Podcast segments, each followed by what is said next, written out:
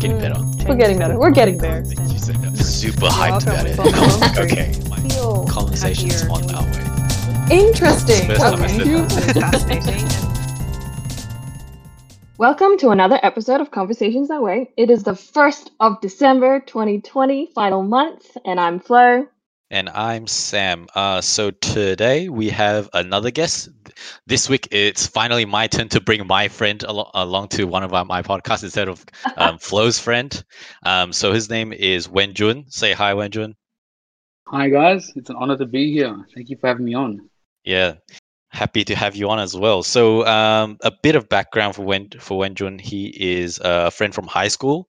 And if you guys remember on a previous episode, I said I went on a trip to New Zealand with just one other friend, and this is the other friend. We had a lot of good talks, saw a lot of good things, yes. drank a little bit. Yeah.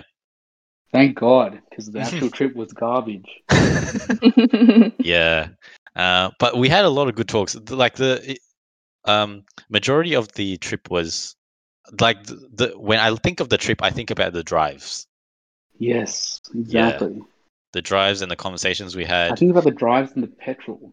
Petrol's $2 a liter. Oh yeah. Oh, how can they afford that? Yeah, yeah. It's pretty crazy, and that's normal price for them. Yeah. Meanwhile, we complain about $1.50. But why we invited Wenjun on is because He's an avid listener of our podcast. Thank you very much. Yes, and sir. He wanted to debate me on a stance I made on a previous episode. Let the games begin. Agree. So, a bit of backstory. Me and Qi are the conversation buddies. Out of our group, I think we go the most deep when we have chats. Oh, yeah. Qi is my other name, by the way. Oh, Sam. My bad. My philosophical buddy. So let's begin. Yeah. Sam, give the listener. Continue. Okay. So what stance did you want me to combat me on and raise your arguments? Okay. So I believe we were talking about episode 5, where Sam was talking about suffering, life resolving around suffering. And he believes that happiness should not be the goal in life. Mm-hmm. Mm-hmm. So I heard that, and I had a bit of a disagreement with that statement. Okay. Ooh. Why? So to cover my point just very briefly to get this started, I do believe that suffering is a part of life. Mm-hmm. Without suffering, you don't have happiness. Mm-hmm. So it's part of life, and you have to get through it. But I do believe that happiness should be a goal, because what else are we here for? Huh. Okay. Like the point I made in the previous podcast is like happiness shouldn't be a goal because it's not very realistic. I believe happiness is just an emotion and a side effect of what's happening. All right, so I have a disagreement with that, actually. I believe happiness is perceived at a very base level. Right? So when you say happy, people think about smiling, laughing. But I believe true happiness comes through fulfillment. Right? Surpassing a struggle. Right? So I recently finished my uni courses, and I got my results on Monday. Yep. And that was a struggle, but after I surpassed it, I felt happy, and that's what I feel true happiness is. So I guess it goes back to the question of how do we define happiness? Yes. Because when I think of happiness, I just think of an emotion. Like, am I happy now? Right now, yeah, I would say I'm happy because I'm doing the podcast. But overall in my life, am I happy? I would say, yes and no. Yes and no. I pose this question to you: if happiness is not the goal of life, then what is? The goal of life is to find the point of our suffering. Find the point of our suffering. Because, like what I said before in another, the podcast episode, we all agree that suffering is a part of life, right? Yes. And we've concluded, like me and Flo, we concluded in our conversation that if the goal of life is to find the point to our suffering, because if there's no point to our suffering and suffering is ever existent in life, then what's the point of life? You get what I'm saying? I kind of understand the gist of what you're saying. Mm-hmm. I feel like it would be better represented as sacrifice. So I feel like in life, sacrifices is guaranteed, right? Every choice that you make has subsequent sacrifice. Mm-hmm. So I believe what you're trying to say is you have to choose your sacrifices, not so much suffering. Right? But would you not say sacrifice is a type of suffering? Because you're giving something up, right? Although you're happy to give something up for the better outcome, in your opinion, but there's still a bit of suffering in that process. Correct. But when you have a sacrifice, there's two parts to it. There's the choice that you make and the part that the other choice that you sacrifice. Mm-hmm. Letting go of the other choice has slight suffering to it. Yep. And making the choice, hopefully you make the correct choice, but that should come with happiness. Can I interject? Yes. Mm.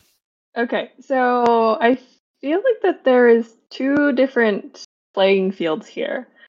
Talking about suffering and happiness is more of a how you feel in terms of an emotional reaction towards it.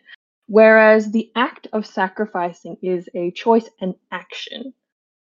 So can you see how there's like it's slightly not on the same playing field? Yes, I can see. Yeah. So you're saying that suffering would be the outcome of the sacrifice?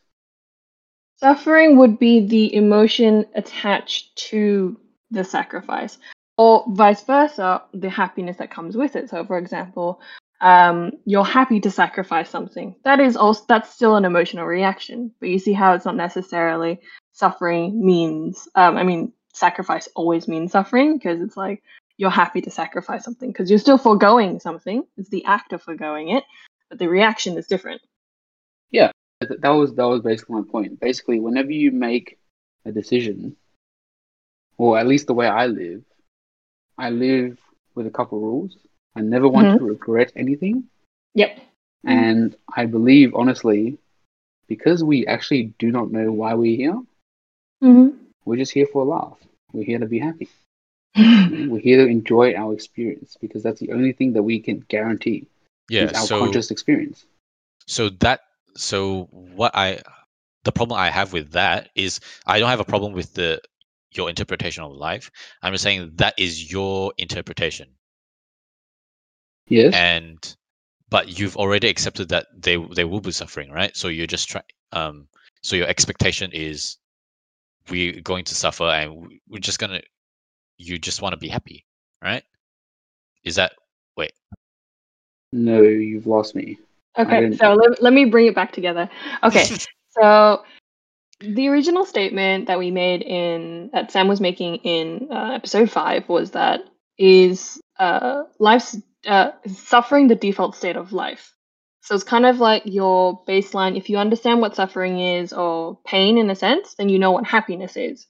Mm-hmm. So I guess what Sam is coming back to you on is, in terms of what you're saying, is that even though, yes, you can choose to have happiness as your goal or as the way you want to live your life, but our point originally, I think in our original podcast, was that for you to understand what makes you happy and gives you those emotions, you need to understand and experience pain and suffering. So it's not even just knowing what the difference between the two options, the two emotions are, but as well appreciating things in a different way, on a different perspective, because you've had that negative or an unfavorable interaction with that particular thing before. Yes, 100% agree with that statement. Mm-hmm. The statement for Qi that Samuel, that I actually had the qualm with is happiness should not be the goal in life. I believe that's what he said, but I might be mistaken. Mm-hmm. I just don't. So how can happiness be a goal? How do you action on it? You know, that's my only qualm with it. It's not realistic to have that as a goal because there's no actionable things that I can do. What do you mean? So I'm saying it's only a side effect. You can't tomorrow I'm gonna be happy, and if I say tomorrow I'm gonna be happy, there might be a chance that tomorrow you're not gonna be happy because something else. No, I feel like in that case it will be your perspective that's lacking. Every single situation, good or bad, unless it's really, really bad, mm-hmm. has you can be happy. Two ways to look at it. You know, that's what I realized that very recently. Mm-hmm. You can either choose to look at the suffering side of it mm-hmm. or the happy side of it. But mm-hmm. then it's your perspective that makes the difference. I agree, but then that goes back to my original statement that life's default state is suffering, right? That things will go wrong, and you can't expect yourselves to be happy when things go wrong. Let's say something really tragic happens, you can't control your emotions. Not necessary. I believe that in every situation, apart from the very, very bad ones, I'm specifically pointing out the very, very bad ones. Okay, but I don't feel like the default setting is the very, very bad suffering. You get what I'm saying? Why not? But that's part of life, though. It might be part of life, but it's not the default state. What I'm talking about when I mean the very, very bad suffering is say you are held captive and you're getting tortured. There's no positive outlook on that mm-hmm. Situation. But say for example, I work in telecommunications, right? So mm-hmm. as a sales assistant, mm-hmm. then I have a crackhead customer come in and try to fight us. Mm-hmm. Right? My view would be a funny one, just taking a look at the situation and seeing how cooked it is. So you can either be like, oh, this guy's trying to fight me. I'm going to feel sad, angry, protective. Or you can see this guy as a crackhead and just be like, this is a hilarious situation. Mm-hmm. You see what I'm saying? Yeah, but I think what my viewpoint is more overarching outlook, though, not a specific set, specific small setting like that. I think my viewpoint is more targeted towards the big and bad stuff because those are the more relevant stuff in your life, right? Going through because how I got this viewpoint is from reading the book Man's Search for Meaning, the guy who went through a Holocaust, and that is he went through a lot of years of suffering. Yes. Yeah, mental and physical, and who knows so I agree with his perspective because that is an extraordinary case of suffering. Mm-hmm. Right? I don't think in our daily lives we go through the same suffering as a Holocaust survivor does. Yeah, I understand, but we have our own level of suffering, though. Of course, it might not be that to that level, but it's still our form of suffering. Of course, it's your form of suffering. But what I'm trying to convey to you is that mm-hmm. at this level of our suffering, mm-hmm. right? I believe that you can have a positive outlook on our suffering. If you were a Holocaust survivor, I would have a different perspective because it's very hard to find a glimmer of hope in that situation. Whereas, would you like to give us an example of daily suffering in your perspective? I think these little things, like your example, like a crackhead coming into work that doesn't come into my perspective. That is just yeah, I'm asking, would you give me an example from your life, which is an example of suffering? And I will show you the two ways you can look at it. Yeah, of course. I'm going to give any example, and you can, of course, you can. I myself can find the both ways of the outlook, both outlooks. I'm just saying, those moments, those suffering moments, will definitely come, and we have to be prepared for them. I have no doubt that the suffering will come, but my disagreement with you is, when you say that happiness should not be the goal in life, mm-hmm. what I interpret that as is, when you have the choice to look at something as positive or negative, you would choose the negative, whereas I would choose the positive. I don't see how that is relevant. I don't think necessarily that Sam might see it as negative, but it's more so he emphasizes on the realistic and kind of the nature of the situation. So it's kind of more of an obsessive, self-reflective kind of state, where when you go through something negative, mm-hmm. no matter how big or small, I think there's also there's a bit of a focus, Sam, maybe you might be able to clarify, but on the bigger things or bigger events that happen in your life that kind of propel you to either make a change or has such an intensity that actually affects your outlook on life in a sense. But in coming back to Sam's, give me a second, Sam, you point of view. I do believe that we are talking past each other to some degree. Yeah. Oh, okay. No, I got it back. Coming back to it, it's that Sam is thinking, when you have a situation that happens, whether big or small, I agree with you, Wenjun, in terms of that you can see it. It's the way you frame it, perspective-wise, and kind of, and that tells you how to react to the situation. So it's one, the event happening, the information that you take in, and then the reaction you give out. The part that is, I guess, not so much that that you can always see the brighter side of it. It's more so understanding the,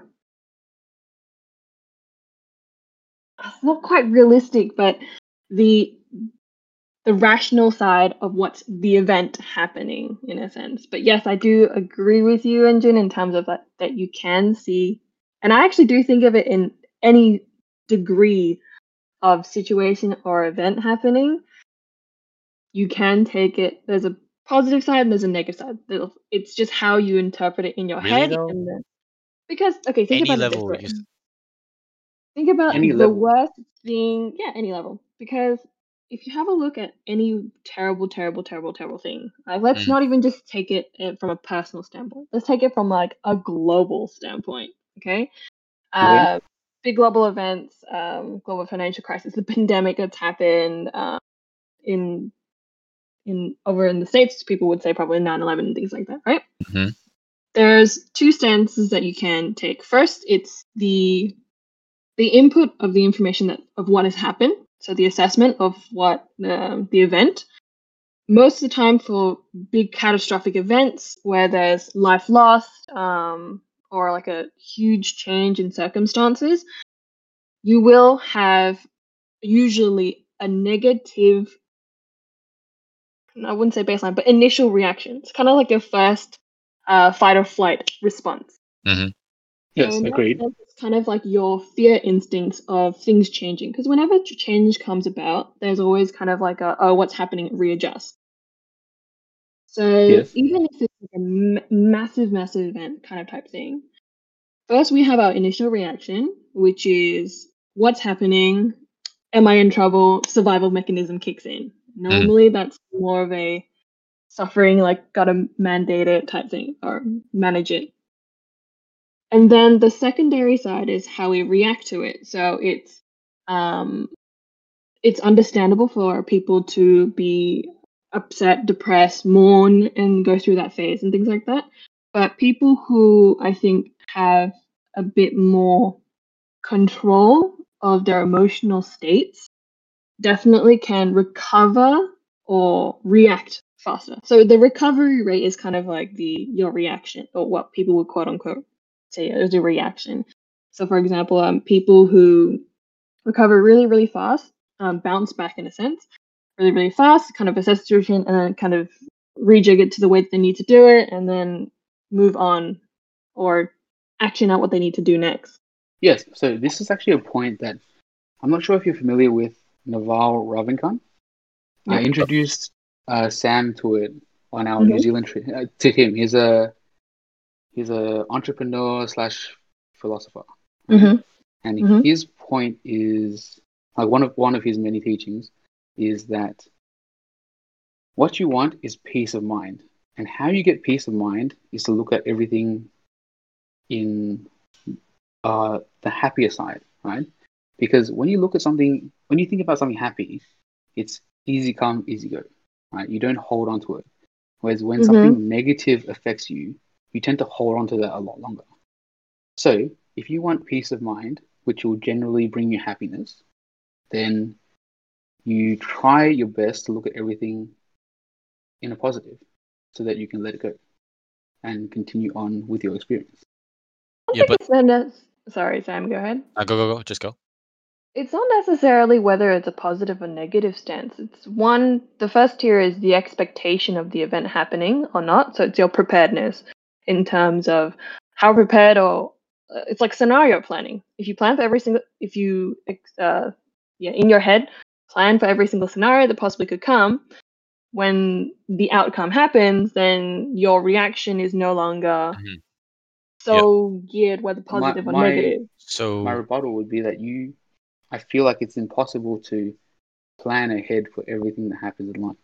Okay, so sorry to interrupt, but what Flo said is actually very in line with what I think, with my perspective. So what I think is life's default state is suffering, right? By holding that as the default, the baseline assumption, I expect life to be very hard. So, and I think that's a fair assumption, right? That I will go through difficult things. So I expect that like every day will be I will encounter challenges. So by holding that expectation, when a bad thing does occur to me, I am not as affected by as someone who expects happiness. I see. Yeah. Mm. Okay. All right. So that is... In that case, it's kind of my point of view. It's just a different take on it. A different method. I think you guys have different priorities. So Sam is on the preventative side in terms of, you have minimal expectations, or you prepare yourself, or you kind of assume the worst. Therefore, anything that does happen, it's great. Yeah. Prepare for the worst. Hope for the best. Yeah. So in terms of that, not necessarily saying it's like a good or a bad way of living, because I think it just depends on everyone's emotional capacity as well, or just how their brain works in a sense. Whereas you're seeing it as from if you take everything, if you see the good side of everything, but I'm assuming, Wenjun, you're also realistic and prepared in terms of what is happening rather than kind of always hoping for the best, but you are still prepared for if things go awry type thing. Yes, yeah. I can definitely handle myself. It's just I'm kind of a joker. So that's just my personality. I see whenever I'm in a situation, regardless of what it is, I always see the funny side to everything. Like, I don't know if she is a bit more serious about it, but I see everything as a joke, sometimes to the benefit and sometimes to my detriment, but that's just how I am. I think those are just a different energy in a sense. That's why I love having a chat with Qisheng, because I feel like out of all of our friends, Qisheng can articulate himself, but as friends we share a lot of perspectives, but we also are very different people. So some topics we do clash, and I feel like the way we discuss is unparalleled. What do you mean by unparalleled? As in, I don't think I've had a conversation with anyone to the degree that we had. Remember that time we had... All right, I'll just briefly cover this, but we were clashing in points of view on the topic of abortion. Mm. And the amount of respect and articulation that we both had, it was... I've never experienced that before. Mm. This was one of the conversations during our New Zealand trip. Yes. Interesting. Yeah. Well, yeah. Take it as a compliment. Yeah. Yeah, I feel the same way about Wenjun. It's like he's like the first person I've met to have the patience to have these conversations with me, and I really appreciate it, because in high school, like in our high school group, no one really wants to have these conversations. You can, like, if we bring... we're all just there for a laugh. Yeah, exactly. Yeah. But when I bring something like a bit more serious up, and you're the only person that entertains that idea, it makes me feel like a bit more appreciated, you know. And I'm not just a weirdo thinking these about these. But that might be a bit of a selfish motivation from my point, because the reason I want to have that debate with you is to challenge my perspective. I think that's for everyone. I don't think it's selfish. No, I don't think a lot of people care. I think they think their thing, and that's what they think. Are you saying they're selfish? I feel like I feel like a lot of people just don't put in the effort to challenge their view on the world. Yeah, what they think is what they think. And I don't know if you guys actually did watch Social Dilemma. You covered. You had an episode on it. Mm-hmm. What they covered in that is, because of the way that social media is distributing information, people kind of take it as just face value and as facts, when it's actually misinformation. Yeah, it's customized to your perspective. So it's just a feedback loop. What you think is what is. And very little do people challenge themselves, which is why... That's why... Yep. When I look on Facebook and I see these comments, like, it makes me angry, but at the same time, like, these guys literally do not know what's going on. Mm. So I just leave it. That's why right now I'm like, when talking about politics, right, I'm really conflicted, because like, especially going on social media, I never know what to believe anymore. Like, it's always the left side of the political spectrum saying the people on the right are stupid, and vice versa. Yeah. Yeah. So, and I watched videos made from people from the left, and it makes sense to me. But then I watched people on the right, and that makes sense to me. Then I don't know what to believe anymore. Well, that's how it should be. Yeah. So what really frustrates me is people, like, they don't like having the other point of view and actually having a civil discussion. It's so frustrating that's so prevalent in our media. Well, I feel like the catalyst for that is because social media has created a new form of communication. The same analogy comes with, like, road rage, right? You would never, if someone cut you off, you would never, if you were face to face, just start swearing at them, put the roofing up, all that. But because you are separated, and not seeing them physically, then like keyboard warrior status, right? Mm-hmm. You have the ability to say stuff that you would never even dream of, which creates this whole thing, because if someone has a point of view that's against yours, you're not going to be reasonable. You're just going to say the most heinous thing you can think of, because what are they going to do? Mm. And then it's just like this whole bad situation. For that reason, I got rid of... After watching Social Dilemma, I got rid of my social media. Yeah. I think there are a lot of underlying factors to that. Mm. And I also I've deactivated Facebook as well, but for me it was more so for like a work thing. The underlying factors that I can have a look there is that even before I agree that social media has kind of become a new way that people can become anonymous online. So they feel empowered to say and share anything and everything. There's the good side of that and the bad side of that. Of course. But I think even before that, it's in terms of people just taking what other people say or what they read online and things like that. I think it comes down to two things. One, people being lazy, and in terms of the kind of accepting the way that they are, or they haven't been taught to challenge the way to think. The other thing is that I think affects this concept is the idea that people want to fit in. So the idea of being, like, a lot of people would not want to be devil's advocate, or they would avoid confrontation of any kind and on any level. Mm. So that means having those kind of secondary questions of, but why? And so what? Mm. So people like take it as a face value because, one, they're afraid of saying something dumb. Yep. Or saying something wrong, or it's just the way that they come off when they ask the question. And I think it comes down to personal.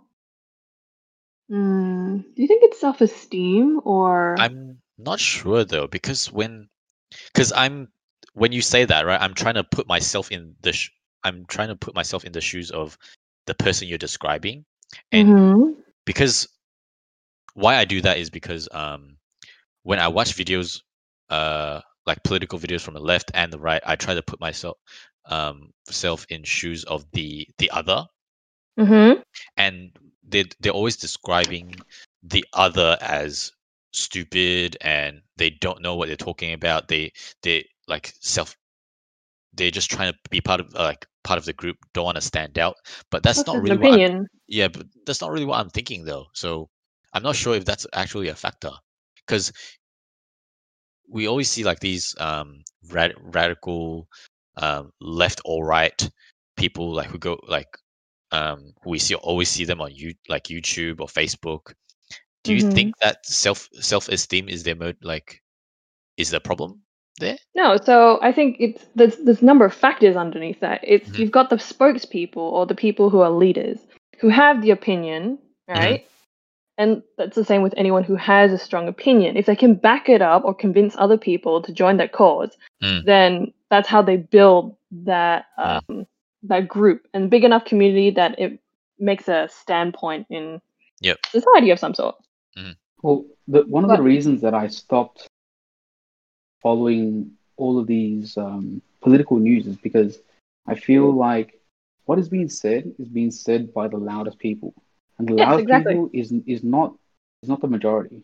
It's the outliers on each end, right? Yep. And honestly, from my perspective, I have no faith in our political system. It sounds depressing, to be honest, but like, especially in Australia, we've had 94 prime ministers in the past.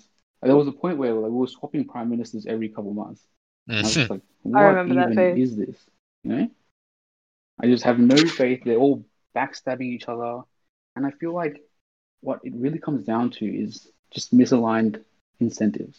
Because as the U.S. election recently, you were elected for 4 years, and I understand the premise behind that. You don't want to have a dictator who's in for 25 years, right? Mm-hmm. But at the same point, they are only doing stuff to benefit themselves in 4 years, you know, because that's all they'll get credit for. That's what I feel, at least. Might be a bit pessimistic. Yeah, I think this goes back to the episode, like Naval Ravikant. So in that podcast episode, he actually talks about I can't remember exactly what he said, but he said like you're capitalist with like a country. Yes. But when you're in a, like, let's say in your village, you're more of a socialist, than in your family, you're a communist. Yes. Do you remember some of that? Can you explain that a bit more? It's basically, he was saying that your political views, they change depending on the group that you're aligned with, right? So because your family... The size of the group. Care, yeah. Well, more so the size of the group, right, basically. Mm. But because your family, you care for all of them, you want the best for all of them, right? And you believe that they all have the same goal, mm-hmm. you're more willing to share whatever you have with them. Mm-hmm. Whereas the bigger the group, the more people... the higher chance for like theft and all that. Exactly. The more the interests have to be aligned, like the incentives have to be aligned. Otherwise, you have people that cheat the system. Mm-hmm. So the bigger the group, the more protected you have to be, basically. Yeah, the more preventative you have to be. By the way, for the listeners, highly recommend the Joe Rogan podcast with Naval Ravikant. That is my favorite podcast by far. Really? Yes. I must check it out. Highly recommend. Yeah, when Wenjun first recommended it to me and I listened to it, I had that like even bigger like wow moment than when we did the anti-fragility thing, Flo. Wow, excuse me, that's setting the bar. You know what was awesome about that? When I showed you, right, mm-hmm. we were taking a 6-hour drive from Christchurch to Queenstown. Mm-hmm. Oh. And the best thing about that is, like, I've listened to this podcast literally 6-7 times, mm-hmm. right? But it's always in my head. Whereas when Qi listened to it, we would pause the podcast and discuss the topic on it. Mm. Oh, I want to do this when I come down. Okay, let's do it. Say less. Yeah. So for the listeners, it's Joe Rogan Experience, the episode 1309. Mm. Oof. Man did his research, got in his brain. Nah, I have a monitor on the side, so I just looked it up real quick because I actually do think people should listen to it. It's a really good episode. Wow. Right, okay. So, if you don't mind, I will lead us into the next part because we've already talked about an hour on this one. The next point that I wanted to bring up in this podcast was a topic that you and Flo and Michael discussed last week on. What you would do to change the education system to better it. Yep. So we asked if we could change anything in the education system, specifically speaking, I guess for reference in Australia, but obviously applicable across the world. What would you change? So what would you change, Wenjun? So actually, Flo, you touched on a point that I really liked. It's a class on how to be a person. Mm-hmm. Right. Mm. So how I had a thought while I was listening to that podcast. I was thinking if I could change it, I think how you should structure it is in primary school. So just a bit of backstory. I went to 4 primary schools and 3 different high schools. Mm-hmm. And at the time while I was going through it, the first couple of times I changed schools, I was very hesitant. You know, because I already have my friends. I don't want to leave my friends. New thing. But after 7 school changes, it became second nature to me. You know? I just in a new environment. I'm perfectly comfortable. I can just do my thing. Right. So my idea was how we should do it is in primary school. They teach you how to socialize. They concentrate on socializing. In high school, you concentrate on teaching the student how to learn. And in university, you can concentrate that learning onto what you actually want. I feel like the mistake that we make, I actually learned this from another podcast, but the schooling system, as covered in the last podcast, is based around, it was created by the Prussians to create a good soldier, so someone who can follow the rules, and it was modified in the industrial period to create a good worker, right? Which is why the bells for lunch is the same as the bells in a factory. So I believe that the whole thing is just like primary school, they teach you how to do tests, follow the rules. High school, same thing. University, same thing. And I don't feel like that leads to a very fulfilled community, you know? Because I see a lot of our peers who are very good academically, but after they finish their education period, they seem quite lost. I agree with with this tense. And we did make a point last week in terms of how that the system was like, you know, went through the whole catering for the industrial workforce and things like that. In terms of your university stage, I think that should be more of an understanding of yourself kind of phase. So you've got your, right, you said primary school is social skills, high school is, what did you say high school was? Teaching the student how to learn. How to learn, yeah, and I like that as well. I kind of disagree with that though. Do you really learn how to learn in high school? I think it's more understanding how to consume information. I don't think they teach that in high school. I feel like this is how it should be. Oh, how it should be. Okay. Yeah, I agree. Because I feel like a lot of... Yeah. Sorry. Continue. No, you forgot. Yeah, I feel like a lot of people, after they stop being told what to learn, they have no drive to learn for themselves. Yeah. You know, so I never really did too well academically because I never understood why.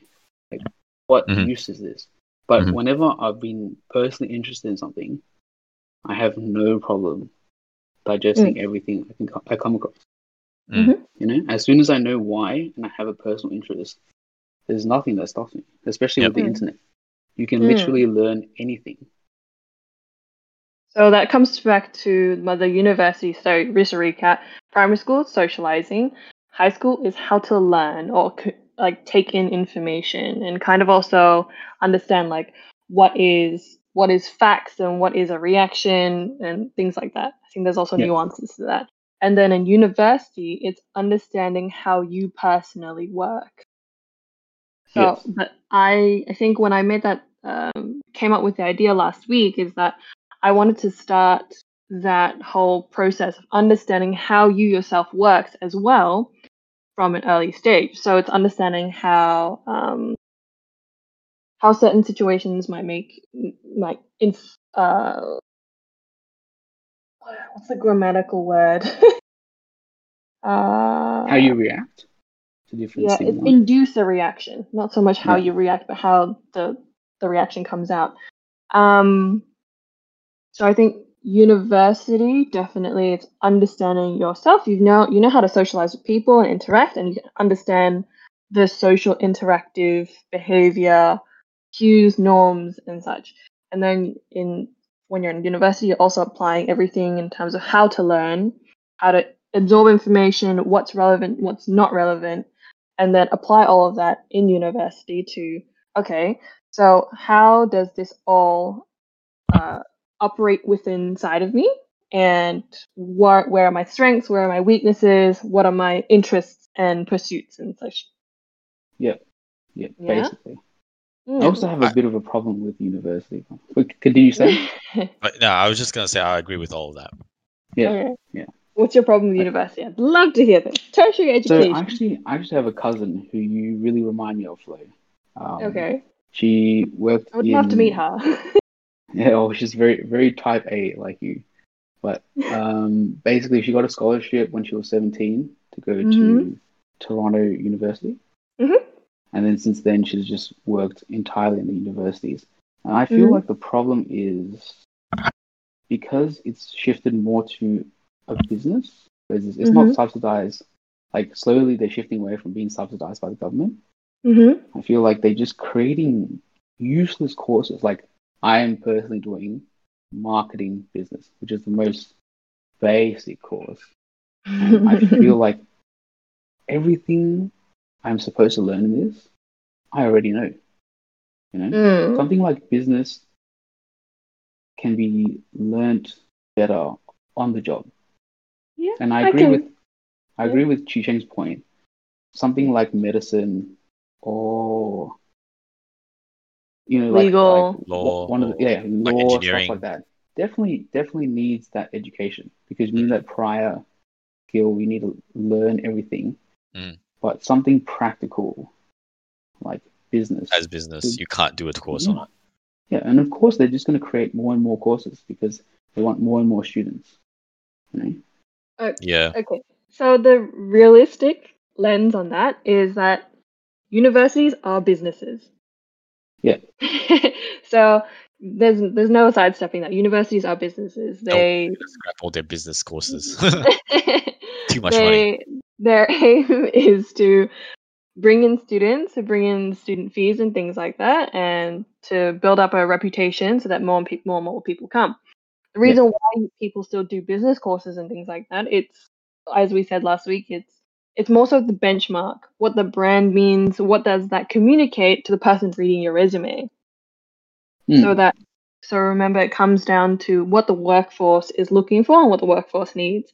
So if a recruiter needs someone with an assumed business baseline knowledge, the easiest standardized version is whether you have a business university degree, because they trust in that university to uphold the standard that they have passed a certain mark to say that you have consumed enough business knowledge to have said business knowledge enough for that business. Agreed. So yes, you can have your gripe with the university. I only have my gripe with the university on useless courses. Yeah, but to that point, I've been working at my company for on and off. I worked there 3 years, took a break, and then another year roughly. And I've been very close with the management team. And when I see them looking for applicants, it's, I guess it might be the industry because it's sales based, but they disregard any education basically, like nothing. But what really matters is the interview and how you can speak and interpersonal skills and experience, because I guess that is what matters in my field, whereas in something else a bit more technical there would be a bit of a difference. No, I agree. It just depends on the field and domain, honestly, in terms of how much, what skill set do they need, or what baseline do they know? So they kind of like, instead of starting from the ground up like a baby type thing, you're starting from a university graduate who has assumed knowledge and things like that. But yeah, I think it really depends on the field, of course. A funny reminder of that is so my roommate in my North Melbourne apartment, he has Sam, do you know what Ronnie has a degree in? He has a degree. He's a Bachelor of Arts, majoring in criminology and Chinese. yeah, criminology, Chinese, right? So how many tens of thousands of dollars he spent on that? Yeah, and it's in a dusty corner underneath all our beers at the apartment.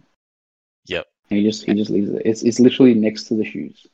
Yep. And then now he did a 1 month course on how real estate. Yeah.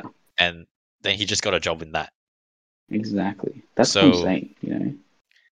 In the end, it's each to their own and their decisions in terms of what they want to study and things like that. But, you know, where there's my other perspective on that. I have a younger brother who just finished year 12. And as a family, we're having a discussion of what he should do for uni, because my parents are very uni-focused. And from my experience, I told him that uni is not the only way to go through, because he's started to be learn to be a barber, and he's getting that whole business side done, and he's making equivalent money to me as like an 18, 17-year-old, you know, just through this barbering. And I was telling him that university is not the only way to get through it. But I do believe that the experience, at least for the first 2 years, you know, university is a lifestyle. And because everyone goes through university, it's something that you can bond with people over. So that part I feel is very valuable. But the degree itself is garbage to me. I wouldn't say garbage. It really just depends what you study. I think for my brother, like when he didn't know what to study as well, right? I just told him data science just because that's what I want to do, and I see a lot of potential in the market. Like there are a lot of jobs upcoming for that. That's why I just told him to do that, and I'm not sure if he's enjoying it, but yeah, I think if you don't know what to do going into uni, I think you should just pick a safe route. I would like to have conversations with both of your brothers. Yeah. So I can give a different perspective. Full career assessment and advice. I feel like the mistake that most of our schooling system has is you're jumping into university straight after high school, which is, I don't feel like you're ready for that choice, which is why a lot of people jump around different courses. Mm-hmm. I think if you're unsure of what you want to do, you should take a year off, develop some life skills, work a job. Yeah, we kind of touched on this last week, right? Like we only should take a year off if you know what you want to do within that time. Yeah, within that time. If you have no plan, like honestly, 99% of people will just like bum around. Yeah, bum around. Yeah, I did that too. But yeah. I think when it comes to deciding on what you want to do for university, that's why I said I'd rather have a conversation with each of your brothers, because it comes down to understanding their interests and whether how well do they know themselves. Just as kind of a general standpoint, it really comes down to what you're willing to risk for your future and what you're willing to invest. So and then it's kind of weighing up the decision. Either or. I think the time of when you go into uni also plays a big role, because at 18-year-old, most of us are not mature at all and have that self-awareness. We don't have much of that. We only develop a lot of that during your 18, 19, 20, 21, around that time. So, but that time is you're already smack bang in the middle or towards the end of your degree. So, yeah, I don't know what the solution is. Agreed. That's where I mucked up. First year uni, I was talking to all of my older friends. First year uni is so easy. Don't worry, you can do whatever. I partied all the time, and I failed the whole year basically. Sigh. But you live and you learn, I guess. You live and you learn. No regrets at all. Fantastic. What a great way to live. Okay, I think we'll wrap it up there. But Wenjun, thank you so much for coming onto the show. We are so glad that you are such an avid listener and you've come onto the show to challenge our views. I really appreciate it. I don't know if he showed you the message, but I'm very proud of you guys for starting this. Qi, especially Qisheng, he's come a long way since that very shy Malaysian boy I met in year 10. Yeah, honestly, I'm a very different person to the year 10 me. I'm a bit more outspoken. I think I'm way more confident. So yeah, I think all my high school friends can attest to that. 100%. Yeah. Fantastic. Well, that's the theme of our show, Yeah. So yeah, I'm proud. I'm proud that we did this flow. I keep saying this every week, but yeah. And Flo, I'm right there with you. Definitely want to meet you in person. Looking forward to it. Well, I think that's enough for today. Are you guys happy with that? Yeah, I'm happy with that.